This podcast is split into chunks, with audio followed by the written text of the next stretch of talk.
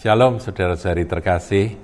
Kita akan lanjutkan dalam suara gembala kali ini membahas tentang antikristus. Saudaraku, kita umat Tuhan tidak menunggu atau menantikan antikris muncul. Kita menantikan akan kedatangan Tuhan kita Yesus Kristus yang kita kasihi. Tetapi karena firman Tuhan mengajarkan bahwa sebelum kedatangan Tuhan, antikris harus dinyatakan.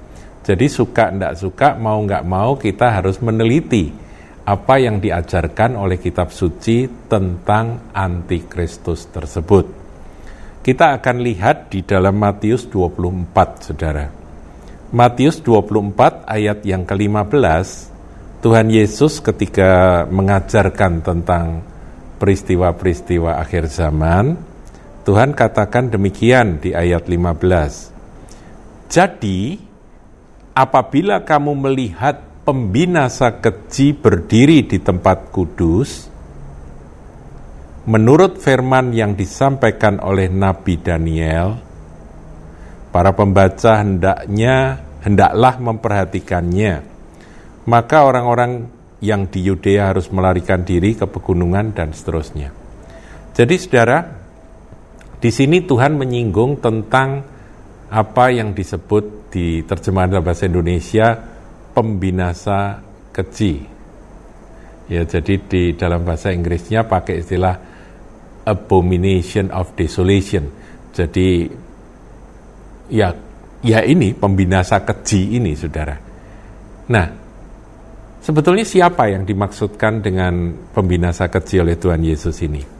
Ya kita semua setuju bahwa ini pasti menunjuk kepada antikris yang akan datang.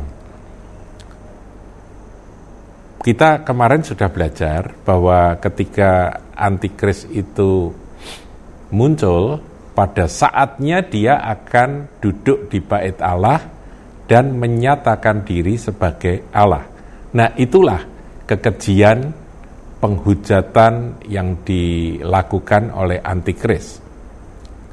Nah ini tentunya sebagaimana kita kemarin sudah pelajari menjadi salah satu bukti bahwa di Yerusalem harus ada bait Allah terlebih dahulu sebelum antikris menyatakan diri. Nah demikian ketika Tuhan Yesus berbicara di Matius 24 ayat 15 ini, di situ ada pembinasa keji yang berdiri di tempat kudus. Versi Markus katakan di tempat yang tidak seharusnya. Ya karena tempat itu suci, kudus mestinya tidak seharusnya kekejian itu dilakukan di situ. Tapi saudara, kalau kita mundur di masa sebelum Tuhan Yesus, sebetulnya bait Allah ini pernah dinajiskan oleh satu pribadi, seorang raja dari Yunani Yunani eh, Makedonia namanya Antiochus IV Epiphanes. Jadi Antiochus yang keempat Epiphanes. Nah, Antiochus Epiphanes ini seorang raja yang kejam dan dia memang e, melarang melakukan pelarangan terhadap ritual-ritual orang-orang Yahudi dan pada puncaknya tahun 168 sebelum Masehi. Jadi sebelum Tuhan Yesus lahir 168 dia masuk ke bait Allah. Dan di bait Allah itu dia meletakkan akan e, altar buat Zeus Dewa Zeus. Jadi memang itu kekejian saudaraku ya, dimasukkan di dalam bait sucinya orang Yahudi. Kemudian dipersembahkanlah akan daging dan darah babi. Wah ini memang terlalu menghina sekali bagi orang-orang Yahudi, saudara. Nah, peristiwa itu memicu pemberontakan yang sangat termasyur dipimpin oleh Yudas Makabe Saudara kalau membaca di dalam Alkitab e, versi Katolik, di situ ada Deuterokanonika dan di sana ada kitab Makabe. Nah, itu menceritakan tentang masa-masa di mana Yudas Makabe itu memberontak melawan uh, pemerintahan uh, ini apa Yunani ya Antiochus Epiphanes dan dia berusaha untuk kembali merebut akan bait Allah yang dinajiskan itu dan Yudas Makabe berhasil saudara berhasil di tahun 165 jadi tiga tahun setelah penajisan itu Yudas Makabe menyucikan kembali akan bait Allah. Dan peristiwa itu oleh orang-orang Yahudi diperingati sebagai sebuah hari raya, hari raya yang dalam bahasa Ibrani Hanukah. Hanukah itu artinya penyucian atau pentahbisan bait suci. Menarik kalau kita pelajari eh, Alkitab, saudara, di dalam Injil Yohanes, coba kita lihat ya, kita sedikit mempelajari sejarah ya.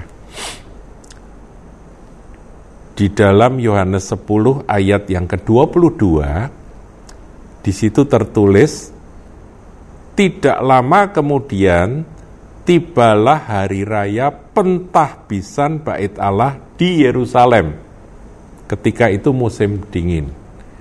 Saudaraku peristiwanya tanggal 25 bulan Kislu.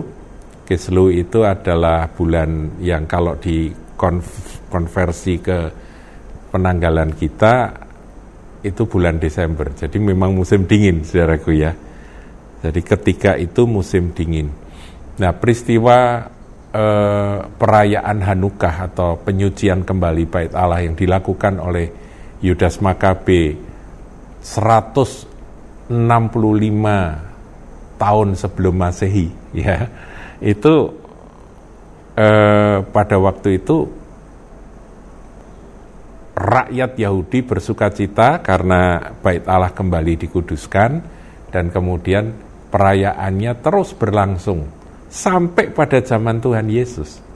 Jadi ya hampir ya 200 tahun kemudian saudaraku ketika Tuhan Yesus ada di bait Allah pada waktu itu eh, peristiwa atau hari raya Hanukkah itu dirayakan dan itu disebut di dalam Injil Yohanes. Jadi kitab suci kita ini tidak lepas dari sejarah sebetulnya Saudara ya. Nah, kalau peristiwa itu sudah pernah terjadi, mengapa Tuhan mengulang kembali? Bukankah si pembinasa keji itu sudah pernah Antiochus Epiphanes itu sudah pernah melakukan kekejian di tempat kudus. Ya, menajiskan akan tempat kudus itu sudah pernah dilakukan. Tapi di sini diulang lagi. Nah, peristiwanya kapan, Saudara? Nah, kalau Saudara mengkaitkan ini dengan peristiwa eh, apa keruntuhan bait suci bisa jadi, Saudara. Tapi pada waktu itu sebetulnya bukan usaha penajisan tapi usaha penghancuran iya. Jadi ketika Jenderal Titus e, masuk ke kota suci Yerusalem, pada waktu itu sebetulnya Jenderal Titus berpesan bait Allah ini jangan diganggu. Tetapi karena keos, kacau, prajurit-prajurit itu juga ya tak terkendali, saudara salah seorang prajurit melemparkan akan obor yang kemudian ada minyak-minyak tumpah ke dalam bait Allah atau bait suci. Dan terjadilah kebakaran di dalam bait suci yang sangat indah itu yang dibangun oleh Herodes Agung. Nah, kemudian ditinggal karena mungkin prajuritnya takut, saudara, karena pesan dari jenderalnya kan nggak boleh, nggak boleh diganggu karena itu kan sebuah bangunan yang bagus dan bersejarah. Mungkin Jenderal Titus merasa sayang dengan indahnya bangunan itu jangan dirusak. Nah, sementara api semakin berkobar di dalam bait Allah itu apinya itu begitu besar dan panas sekali. Nah, kita tahu Saudara bahwa dinding-dinding dari bait Allah itu dilapisi dengan eh, emas. Ada lapisan emas yang kemudian ketika dari dalam itu api itu membara, emas tersebut meleleh dan lelehannya itu sampai keluar dari sela-sela dinding tersebut. Karena dinding di eh, zaman itu kan terbuat dari dari batu-batu yang dipahat yang disusun begitu. Jadi itu meleleh keluar dan di luar ada prajurit yang melihat lelehan emas itu. Sehingga mereka kalap saudaraku dan kemudian mulai mencungkil dan ternyata keluar banyak. Mereka tahu bahwa di dalam ada banyak emas tapi ada api. Akhirnya di situlah prajurit eh, prajurit-prajurit itu punya kegiatan yaitu menjarah emas tersebut dengan cara membongkar akan batu-batu yang bersusun itu dan inilah yang akhirnya menggenapkan apa yang Tuhan Yesus katakan di ayat 2 ya 24 ayat 2. Ia berkata kepada mereka, kamu melihat semuanya itu, aku berkata kepadamu, sesungguhnya tidak satu batu pun di sini akan dibiarkan terletak di atas batu yang lain. Semuanya akan diruntuhkan. Saudaraku, sebetulnya keisengan apa untuk mereka meruntuhkan batu-batu itu? Kalau sudah hancur, biar batunya tetap bertumpuk kan nggak apa-apa. Oh ternyata ada sebabnya yaitu mereka mengejar men, men, men, mencari akan emas-emas yang ada di sela-sela batu itu sehingga akhirnya batunya tidak ada yang tertumpuk saudara hanya gara-gara prajurit-prajurit itu mau cari emasnya ya demikian kisah sejarah dari uh, apa bait Allah yang diruntuhkan jadi pada waktu peristiwa tahun 70 Masehi, yaitu Jenderal Titus menyerbu e, kota suci Yerusalem dan meruntuhkan eh, prajuritnya ya, meruntuhkan dan menghancurkan sampai rata itu ya, puing-puingnya rata. Itu peristiwa bukan penajisan, Saudara. Jadi peristiwa penajisan yang dimaksudkan oleh Tuhan Yesus ini pasti peristiwa lain kalau soal pengepungan Yerusalem memang iya, tapi itu nanti akan terulang lagi, saudara. Akan ada pengulangan. Jadi sejarah di dalam Alkitab ini seperti pengulangan-pengulangan demikian, saudara. Antiochus Epiphanes itu adalah bayang-bayang dari Antikris bahkan sebelum Tuhan Yesus lahir, tahun 168.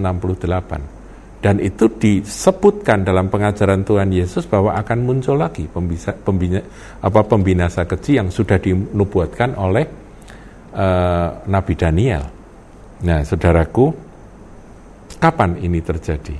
Nah, itulah peristiwa yang tertulis di dalam dua Tesalonika yang kemarin sudah kita bahas. Yaitu dikatakan ketika antikris itu meninggikan diri ya di atas segala yang disebut atau yang disembah sebagai Allah bahkan ia duduk di bait Allah dan mau menyatakan diri sebagai Allah di situ dikatakan bahwa antikris itulah yang nantinya tafsiran saya menajiskan karena dia berada di tempat yang tidak seharusnya di tempat kudus dan dia mengaku diri sebagai Allah. Nah, saudaraku, berarti apa yang dimaksudkan oleh Tuhan Yesus di dalam uh,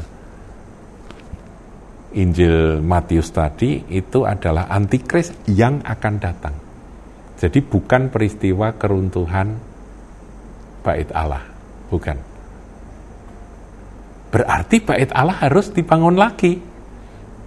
Nah, ini yang yang yang saya ingin sampaikan pada Anda semua. Bait Allah harus dibangun lagi. Karena bait Allah sudah tidak ada sekarang sejak tahun 70 sampai hari ini. Jadi kita wait and see, Saudara. Kita nantikan bait Allah. Sekali lagi saya ulang ya, ada tiga. Israel merdeka sebagai bangsa yang berdaulat tahun 48. Yerusalem dikuasai oleh negara Israel atau bangsa Israel, bangsa Yahudi, 67 dan 2018 kemarin pentahbisannya atau peresmiannya, di mana Benyamin Netanyahu berkata apa? uh, Temple Mount is in our hand, gitu ya. Kemudian yang ketiga, tanda atau lonceng yang harus berbunyi yang ketiga adalah bait Allah harus berdiri.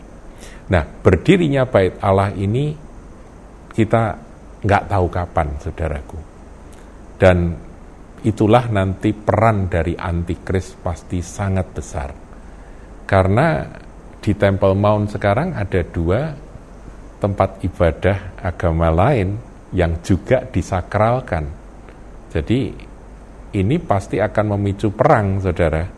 Kalau itu dipaksa berdiri dengan menghancurkan yang lama terlebih dahulu. Kita nggak tahu sebetulnya seperti apa bangunan itu nanti berdiri, tetapi yang namanya bait Allah harus ada. Karena antikris akan memproklamirkan dirinya, menyatakan dirinya di situ. Sebelum itu, Tuhan belum akan datang dan kita belum akan terhimpun dengan Dia. Itu yang diajarkan oleh uh, surat 2 Tesalonika pasal yang kedua. Saya kira sampai di sini Anda bisa me mengikuti Tuhan Yesus memberkati.